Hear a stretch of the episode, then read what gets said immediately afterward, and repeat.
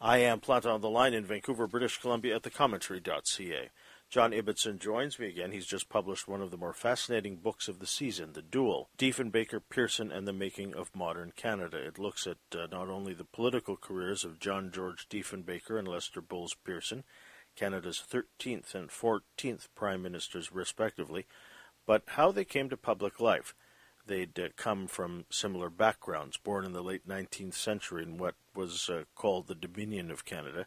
Diefenbaker has a fierce loyalty to England and empire, while Pearson evolves and realizes uh, later in his career that to be uh, taken seriously as a country, Canada needed to develop a stronger sense of self. We see how they uh, come to politics and the issues that divided them, but also the fundamental views they shared.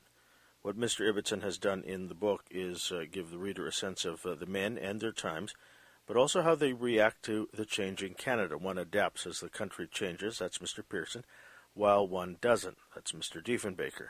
What uh, John also does is reframe how both men are seen.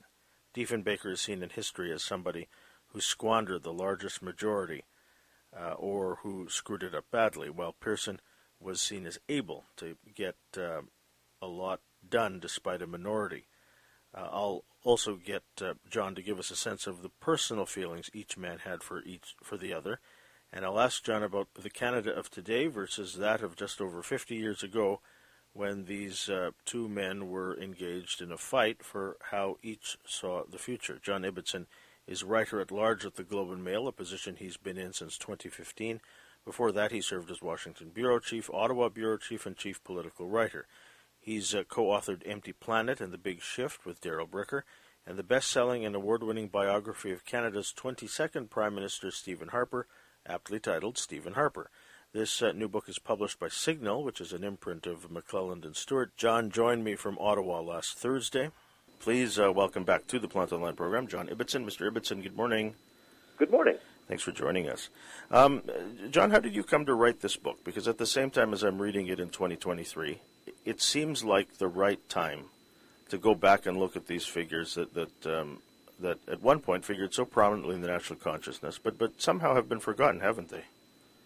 They have, um, and in particular, I had become increasingly convinced over the years um, that the narrative about John Diefenbaker and Lester Pearson was wrong and needed to be uh, addressed.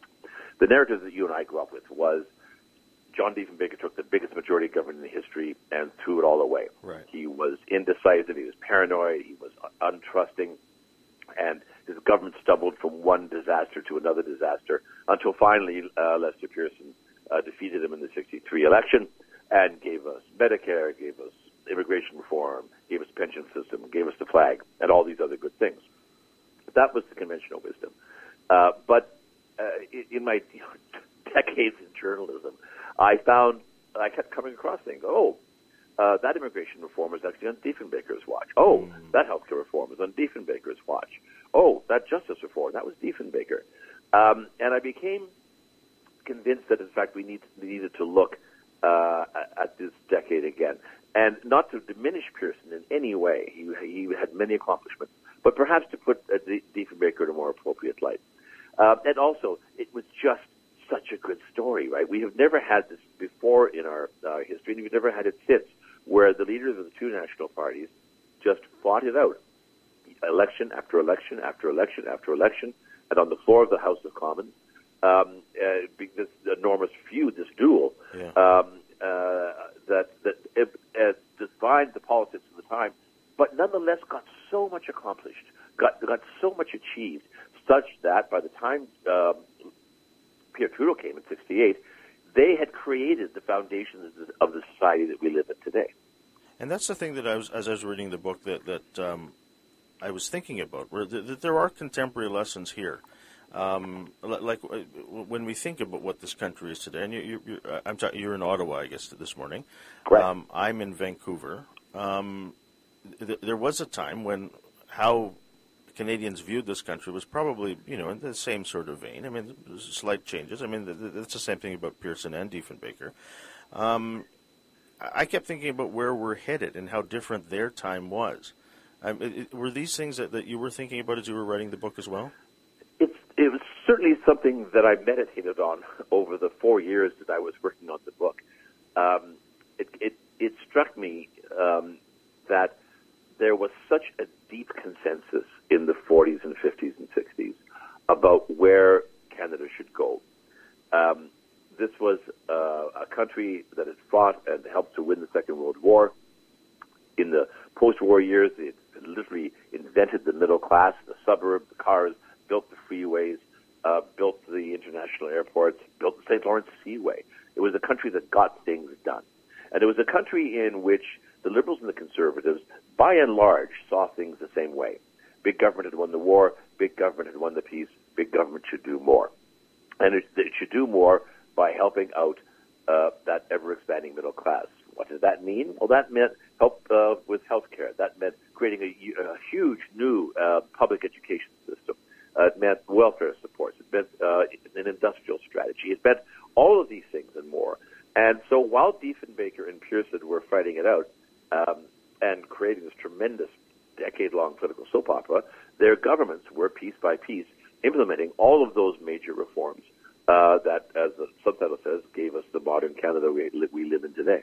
So, what's at risk then in the immediate future when it comes to these these uh, shared values that we once had, and where we're headed?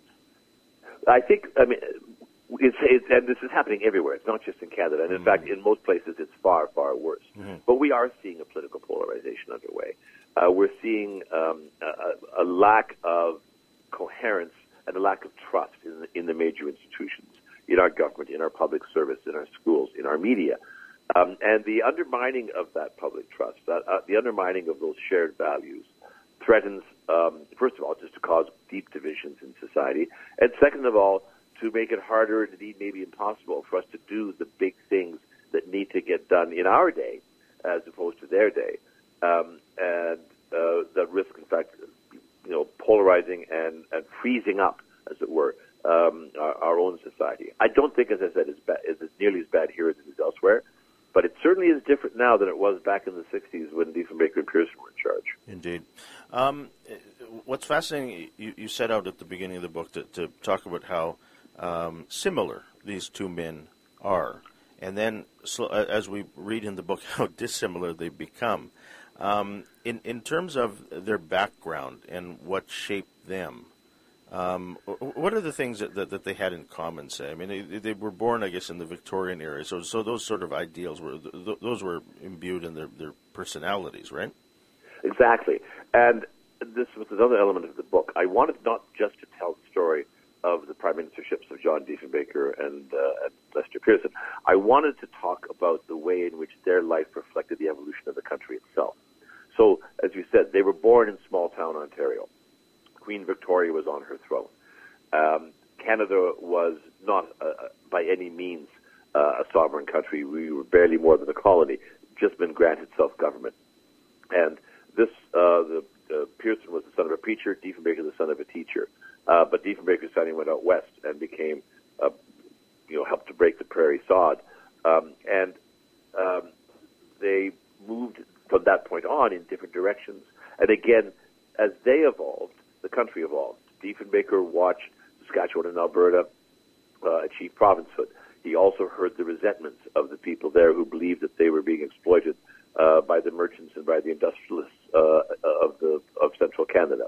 Pearson, in the meantime, went off to uh, well, they both went off to war, but why neither of them fought is I'm not going to tell you the story, but it's an amazing story yeah. uh, uh, how they didn't fight in the war. Uh, but then Diefenbaker became a lawyer, a crusading lawyer. Diefenbaker for the defense, the man who uh, took uh, the side of people who would never get a fair trial uh, if, if otherwise. Uh, Pearson, in the meantime, uh, went into the brand new Department of External Affairs because Canada now was achieving control over its foreign policy, had uh, a meteoric rise, became internationally renowned as a diplomat, as a peacemaker, won the the, the Nobel Peace Prize for the, during the Suez Crisis. Diefenbaker got into the House of Commons, but was quickly alienated from the leadership of his party because he was a very populist, and the Tory party was all about banks, uh, Bay Street and um, and big business, um, and losing elections. Uh, and at, but at the end, there they were, leaders of their party, Diefenbaker Prime Minister, then Pearson Prime Minister, fighting over whether Canada should accept uh, nuclear weapons on its soil. They were born in small town uh, Ontario under Victoria, and they fought over the nuclear weapons of the age. Yeah, it's a marvelous arc and, and, and ideal for, for the story that you tell in in the book. Um, Diefenbaker has always fascinated me because, he, as I was saying just before we started, how odd he was. Um, and odd for somebody who would become a politician. He wasn't comfortable in his own skin, and, and that was shaped early on, wasn't it? It's absolutely true. Um, and this is where the two men were so, so different. Uh, Diefenbaker's last name um, made him suspect. Uh, mm. It's going to be very hard for a lot of people to believe this, but a German name was uh, a handicap um, in Victorian and Edwardian Canada. Um, and he was, uh, the family struggled uh, to make ends meet, and he resented um, the rich kids and the toffs who, who taunted him and bullied him. Uh, this left him a solitary figure. I think it's, it's telling that Diefenbaker's great passion in life was fishing, which is something you did alone or with one or two friends. Uh, Pearson was a team player, whether it was hockey or baseball or anything. He was a real jock. And so Diefenbaker always was on the outside looking in, even when he was in his own party, mm. and even when he became leader of the party, yeah. because the elites of the Conservative Party um, had, did not want him to become leader and uh, did not trust him, and he, and he, did not trust them, and it, and it bred a, a paranoia that uh, that diminished him as a person, and but in the end did not diminish the achievements of his government as much as some people at the time thought. Um, there's a story in the book, uh, and, and, I've heard this story in the past about um, Diefenbaker as a boy meeting Sir Wilfrid Laurier. In your research, did, did you figure out if that was true? Well, some facts are too good to be true, aren't they, Joe? you know, there's, there's a statue to that meeting uh, uh, in in the in Saskatoon, and um, the story, in case others didn't hear it, was that Diefenbaker was a paper boy and Laurier was standing outside his train taking the morning air, and they got into a, a conversation. And the boy Diefenbaker said, "I can't stand uh, stay on and talk to you anymore, Prime Minister. I've got work to do." uh, and off he went. And Laurier told uh, allegedly told the story um, at at the next rally that he was attending. Yeah. Um, but uh, the, the, there is no um, documented basis for the story. Let's put it that way. But um, we all choose to believe it, and why not? It, it, it, says something that Diefenbaker would tell a prime minister who was who he claims was interested in him and his work as sell, selling newspapers that is um, that he had to go and, and leave the guy hanging there. You know what I mean? But of course Diefenbaker told a great story. Yeah. And um, as we say sometimes those stories were even true.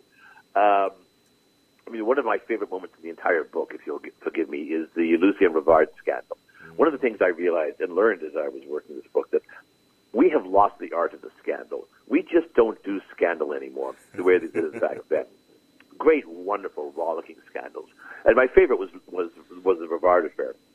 So Lucien Rivard uh, was this uh, mobster, and he was in jail in Montreal. The Americans are trying to extradite him on heroin charges, um, and the lawyer representing the Americans is summoned to Ottawa, and he sat down and told that it would be the government would, well, certain people in the government uh, would be very grateful um, if the counsel did not oppose releasing Lucien Rivard on bail. And the lawyer said, why on earth would I not oppose that? He'll skip the country if he's allowed out on bail. And they said, well, nonetheless. And he said, well, why? And they said, well, you know, Mr. Rivard has been very generous to the Liberal Party in the past. And we have reason to believe he might even be more generous to the Liberal Party uh, if he were released on bail. And by the way, there will be several thousand dollars and some government contracts in it for you uh, if you agree. So the lawyer didn't take the money; he went straight to the RCMP. There's a huge investigation, and it's all spilling out on the floor of the House of Commons. And there's, uh, you know, you have commissions are being appointed. Yeah. The opposition's having a field day. Meanwhile, Rivard um, asked to go out and water the skating rink one day in March uh, when it's unseasonably warm, and then takes the uh, hose and, and uses it to escape from the prison, where he now is running around the country, sending letters off to the media and to, and to Pearson himself, saying what a fine time he's having. And meanwhile, Diefenbaker in crowded halls says, "You'll forgive me if I I take off my jacket. Why? It's almost as warm in here tonight as it was when Lucien Rivard went out to water the skating rink." There's a funny line that you throw in the book. Um, uh, this is after um, the Munsinger affair comes uh, to light, um, uh, because uh, Pearson's always pressured, it seems, to, to have a commission of sorts, and and um, uh, you, you, throw in this line about uh, there weren't enough judges at some at one point for.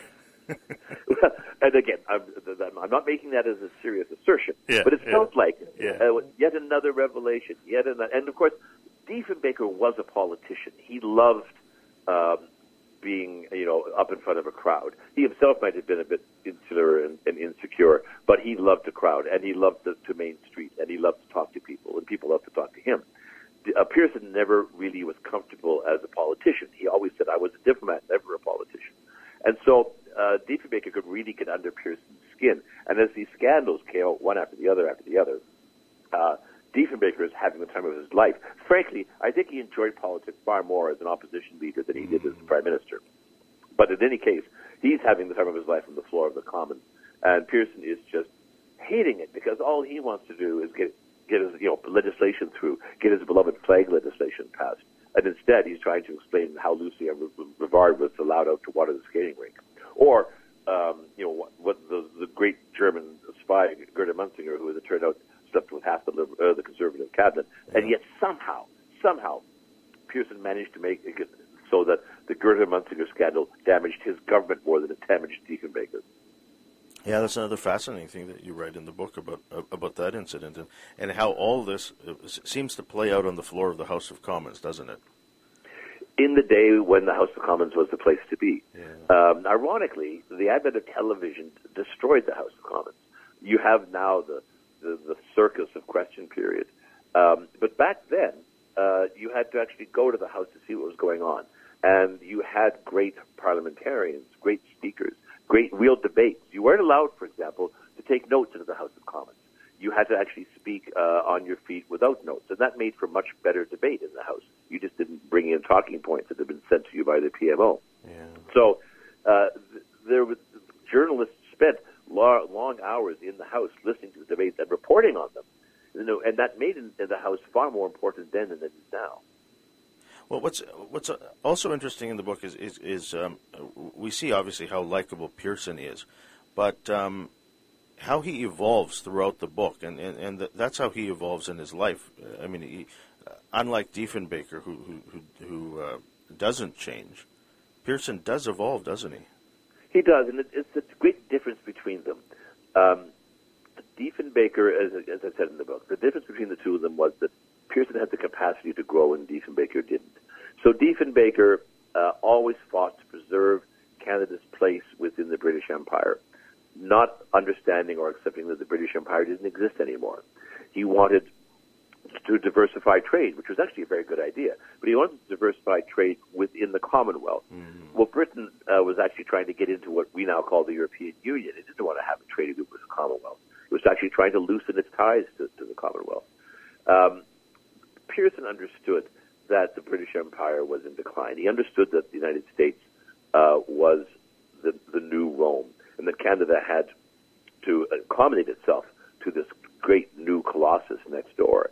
They also realized that Canada had to um, have a stronger sense of its own nationality um, as an independent player um, if it was going to uh, make its way in the world. And that's why he was so passionate about the flag. And it's why Diefenbaker hated the flag so much. Mm. Diefenbaker wanted that Union Jack on the flag, whatever it took.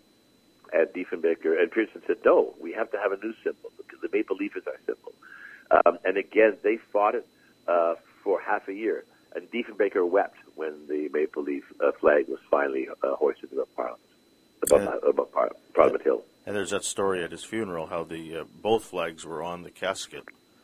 That's right, the red ensign and the and the maple leaf. And he insisted one the final the, finger towards Pearson. um, I always wondered, you know, throughout all this this, this trucker convoy nonsense in, in, in recent years, why the red ensign wasn't their symbol rather than the maple leaf. I mean, it just made sense historically, right? although there would be very few people who would know what the red ensign means mm-hmm. anymore. You know, how many Gen Zs would know, would uh, recognize the red ensign? Um, but you, you, know, you're right. Uh, one of the sad things about January 6th and the sad thing about the convoy um, was the appropriation of our national symbols by people who most of us uh, don't think should be waving that flag and aren't the patriots that they claim to be. Indeed. Um, the, the um, you alluded to this a moment ago, John, about um, uh, th- their experiences in, in the First World War. Um, I, am not going to give away what you write in the book, but but I think that's a fascinating um, entry point in terms of, of how you did your research because um, you, in Diefenbaker's case at least, you, you look at his memoir, um, you look at uh, a diary that he had, and then you look at the official records. And so when you when you look at both Diefenbaker and Pearson in terms of how reliable their memoirs were, what did you find in your research? I mean, when, when you're telling their story as, as uh, clearly as you do in the book, um, there there are gaps there, aren't there? Uh, it's not. Uh, there aren't any serious gaps, but I have to uh, rush out here and, and remind you, uh, remind everyone.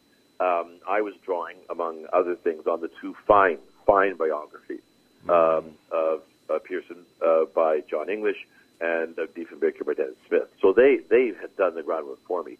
Also, um, I started work on the book in the summer of 2019, and of course, I'd barely gotten started when COVID hit, so I didn't have access to archival materials.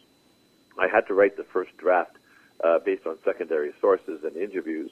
Although, you know, frankly, uh, Google at its best can pull up much of the archival material that uh, you used to have to go and find. Mm-hmm. Um, but I, so what I did was I completed the first draft, identified holes, and, and anyway knew I had to go to the to the Diefenbaker archives in Saskatoon, and did, and rummaged around in there for a while, and then found material on Pearson here in Ottawa.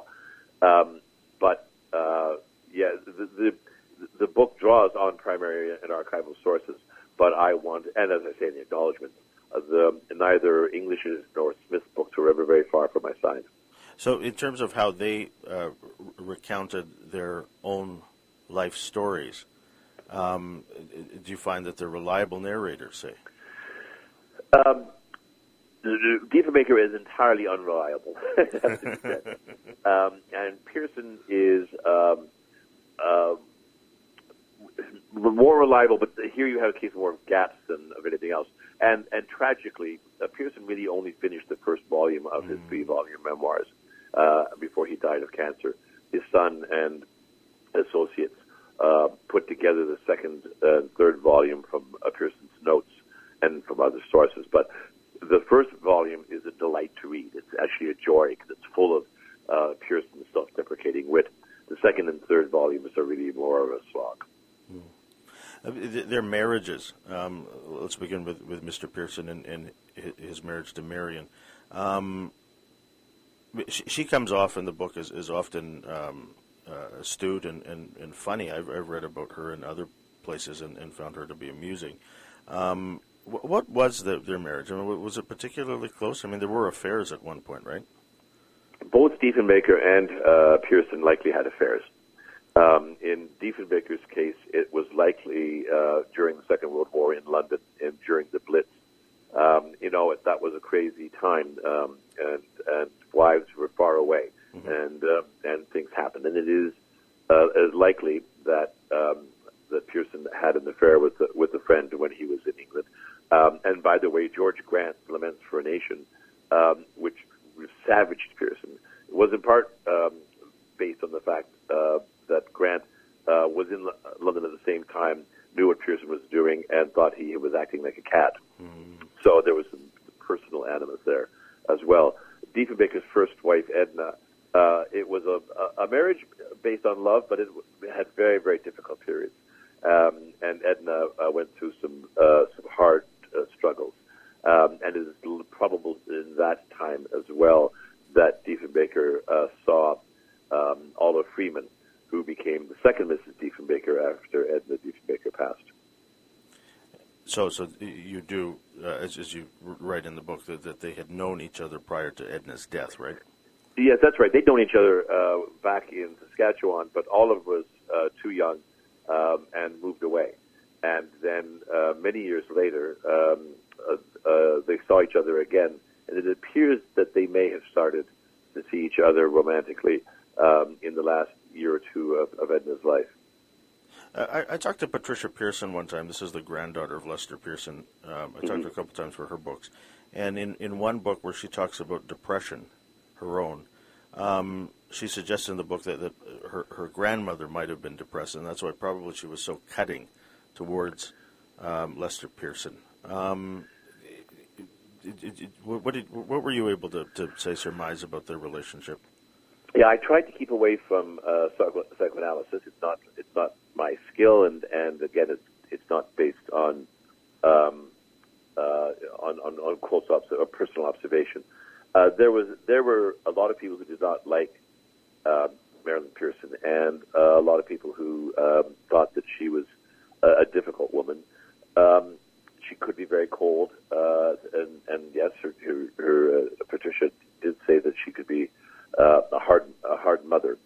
Um, but I think in the end, Lester uh, and uh, you know Mike and Marilyn Pearson um, loved each other uh, and and uh, were committed to each other and committed to their family, and certainly uh, they seem to get closer uh, towards the end of the, uh, of their lives uh, than during the peak years. When it has to be said, um, Mike Pearson was often away on the road and uh, leaving his wife alone.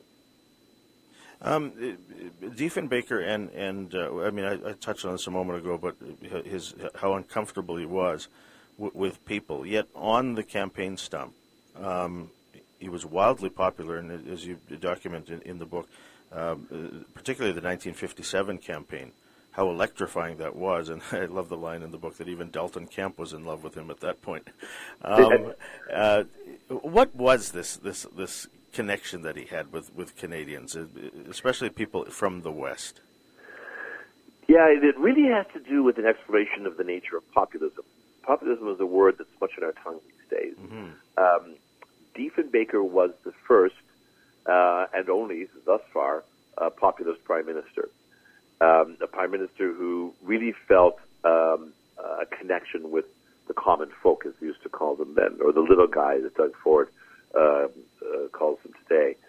Um, but it was a populism rooted in genuine connection. Diefenbaker grew up poor. Um, he he was a, uh, on a on a failing farm, surrounded by other farms, some of which were failing. He saw the way in which the bankers and the merchants, um, you know, put down uh, the, working man and the working farmer.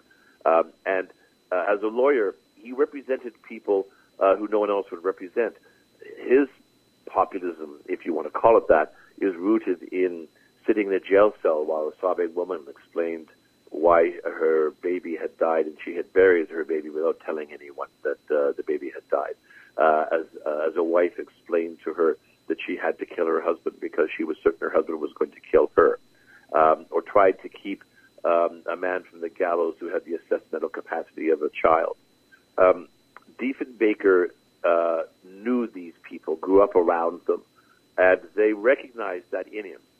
Um, and and there was a bond that formed, I believe, between the, the common folk and Diefenbaker um, uh, that was mutual and that was genuine, and uh, that and he never forgot that bond, and and they knew it, and they stayed with him uh, right through to the very end, and. Uh, Pearson had many, many achievements uh, and skills, but he didn't have that, and I don't think any politician has ever had it since. Um, and the, so when we talk today about Pierre Poilievre, the conservative leader, and whether he will be uh, prime minister, and if so, whether he will be Canada's second prime minister, the question for Mr. Poilievre, I don't have an answer yet. The question is, is his populism rooted in that strong commitment for um, uh, the, the common folk, or is it just rooted in resentment of elites? Mm. Uh, Quebec, um, I, am curious to know, John, um, had um, in their times, both, both uh, Diefenbaker and Pearson, Quebec seemed to um, have a place in, in the national government, and and um, or, at least separatism or, or, sovereignty was not as uh, I mean it, it's beginning, I guess, in these times. Do you think if they had done uh, either of them something different, it wouldn't have come to the fore uh, later on? Say, certainly by 1970, the way it, it, it, turned out. I'm not sure there's anything those two could have done because the movement was just getting underway. Um, so the Quiet Revolution began uh, in the early 1960s, as you know. Um, it was something that Pearson understood, but Diefenbaker didn't. Again, this this reflects Pearson's ability to grow. Um, now, uh, you know, Diefenbaker introduced simultaneous translation into the House of Commons. Um, uh, he he, you know, respected uh, Quebec and its place within Canada, but in the end, he was uh, always committed to one Canada. That that was his motto: one Canada. And one Canada, at its best, of course, meant a, a unitary national purpose. Uh, it was a, it was a thrilling idea, but it failed to recognize that there uh, that Quebec was a distinct society within Canada, with its own language, with its own culture, and that recognition was evolving rapidly in the 1960s. Pearson tried to accommodate it. Um, he launched the Royal Commission on Bilingualism by, uh, and Biculturalism, the B&B Commission. Um, he worked closely uh, with the Quebec government in the crafting of the Canada Pension Plan and the Quebec Pension Plan. He, in fact, basically he simply grafted the Canada Plan onto the Quebec Plan, uh, which was much superior to the one that Ottawa had come up with. Um, and uh, so he was he was working to that end, um, but it, but it was only when Pierre Trudeau became prime minister in '68 that the, these issues started to come to a head. Interestingly and ironically, um, Diefenbaker and Trudeau got along quite well. He, mm. Trudeau had Diefenbaker up to up to 24 Sussex for lunch, partly because they both hated Robert Stanfield, the conservative leader, um, but also because Diefenbaker had uh, produced the Bill of Rights. Um, and although the Supreme Court ultimately voided the power of that bill, it put the rights agenda on the agenda. And Trudeau recognized that it was Diefenbaker who had begun the, debate over what are our rights and how do we codify those rights and how do we put them and establish them and entrench them uh, within our Constitution and within our laws. And also, Trudeau was closer than uh, to Diefenbaker's notion of one Canada than to the community of communities notion uh, that the Conservatives had embraced and that pretty much we all embrace today mm. uh, of Quebec operating within a united Canada, but with a, but as a distinct society within that within that country. Um, so it, it, it was strange to see at the at the end it was it was uh, Pierre Trudeau who was saying, you know, John Diefenbaker was my friend because we understood each other. Yeah. Um, looking back, was the cancellation of the Avro Arrow was that a mistake? I mean, I, I was talking to someone recently, and, and the idea that that technology would have been obsolete by very quickly. Um, probably. Absolutely. Yeah. So, so I mean, does he wear this? I mean, he he wears this still, doesn't he? He does, but uh, it's probably unfair. Uh, and again, it's part of the myth, right? The the the, the myth that certain Laurentian elites uh, love to embrace was that the Avro Arrow was a magnificent um, leap into the future, and that um, John Diefenbaker, for petty reasons, uh, paranoid reasons, uh, or no good reason at all, simply scrapped the plane uh, and destroyed all of the remaining plants and parts of it um, in a fit of pique and, and destroyed with it uh, Canada's hopes for um, an aviation industry. None of this is true. None of it is true. And the, and the most emphatic fact to disprove that is that the Saint Laurent government, um, in one of its last cabinet meetings, a cabinet meeting in which Mike Pearson would have been present, uh-huh. decided to cancel the Avro Arrow program, but to keep it, uh, that announcement secret until after the federal election, which of course the Liberals assumed they would win. Mm. Um, and the reason they had decided to cancel the Avro program was that indeed it was rendered obsolete literally on the day it was rolled out. Uh, the, the first prototype was rolled out and presented to the public on the day that Sputnik launched. And the launch of Sputnik made the Avro Arrow obsolete because a jet interceptor fighter that would take down bombers coming across the Arctic uh, to, on their way to um, to attack the United States uh, were no longer going to be all that useful. Uh, those those nuclear weapons would be sent by missile, not by bomber. And in any case, the Americans and the British and the French had already made it abundantly clear they had no intention of buying a fighter interceptor from Canada under any circumstances. They had their own fighter interceptors that they would make themselves and sell to themselves. So there was no market for the plane, and the plane had been rendered obsolete. Uh, the, and the Saint Laurent government had already made the decision to cancel the program. Diefenbaker got stuck with with announcing it. He did it badly. He did not roll it out well at all. Mm-hmm. And the Liberals uh, were right to criticize uh, Trudeau, uh, Diefenbaker for failing to properly manage the cancellation of the program. But they never criticized the decision to cancel because they knew that that decision was right. But all of these myths about this magnificent plane that the Diefenbaker government had, had destroyed are just that myths. They weren't based in any facts at all. How did you react, John, to, to this recent business about the uh, the interest rates and, and pressuring the, the, governor of the Bank of Canada to, to say lower them, as, as a couple of premiers in, the, in this country uh, tried to do by letter? Because uh, I'm, I'm reading the duel, and, and I'm reading the, the part of the book where uh, uh, Diefenbaker fires the, the then governor of uh, the Bank of Canada, James Coyne. Um, what did you make of, of what was happening in this country in the last little while, say, on, on that? Well, it, it was in a way uh, deja vu all over again. but the, but Diefenbaker, I mean, this was the biggest mistake Diefenbaker made, uh, and it cost him his government ultimately. He was reduced from a majority to a weak minority in the 62 election uh, because of his mishandling of the Coyne affair. Now, in a way, he was right. Um, James Coyne, the governor of the Bank of Canada, had an approach to monetary policy that was restrictive the government had a policy that was open. They wanted to pour money into the system to fight unemployment. Coyne thought that was a mistake. Um, and but Coyne was at that time a minority opinion. Uh, there were dozens of economists who wrote letters to the government of Canada demanding that Coyne be fired because the economic community agreed with the Diefenbaker policies of, of, of expansion. Uh, we could deal with inflation. Let's handle uh, unemployment as the first priority. But Diefenbaker botched it. Um, he could he uh, he tried to force Coyne to quit. Coyne wouldn't quit. Um, he then uh, tried to fire him. Discovered uh, that he couldn't actually fire him.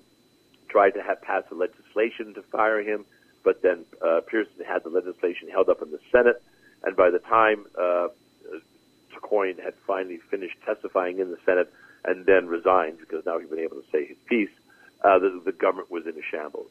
Now, ironically, what came out of that were the very principles that we uh, inherited today, um, because when the the, the um, finance minister uh, Donald Fleming appointed a new governor, they came to an agreement that the you know they would reach a broad outline on what monetary policy should be, uh-huh. and then they, the government of, and the Bank of Canada would keep their distance.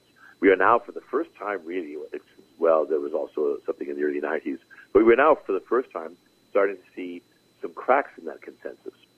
The people saying that the, that the government should direct the bank uh, to alter its uh, its monetary policy by by not raising interest rates.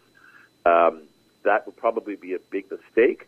Uh, and if you want to know how big a mistake that would be, please go back and read the section in the duel on the firing of James Coyne. Mm-hmm. Uh, but it's uh, it's interesting how uh, things come around again. Indeed, um, th- th- these two guys hated each other, um, and I'm I'm trying to think. Um, I mean, where was it? Was it was it uh, during the Munsinger affair that, that it really came to a head? Because I mean, even Maryon Pearson was calling him a clown at that point, and, and, and the sort calling Diefenbaker a clown. I keep wondering, could they have gotten along, say, at all? Well, they did initially. I mean, when uh, Diefenbaker was external affairs critic, um, and Pearson was uh, external affairs minister, um, uh, Pearson sent a note of thanks because Diefenbaker was supporting Pearson in his efforts to protect the diplomat uh, who was under attack from the Americans who thought he was some kind of Soviet spy. Um, so there was respect there. But it, it, it doesn't matter who you are. If you had uh, the leader of the Conservative Party and the leader of the Liberal Party fighting it out for a decade on, uh, you know, on the campaign trail and on the floor of the House, they'd come to hate each other's guts no matter what happened. Mm. Um, but it also happened that Diefenbaker um, was a was a happy warrior when he was uh, going after uh, big game, big game being the prime minister, um, and Pearson was just um, in misery through the whole time.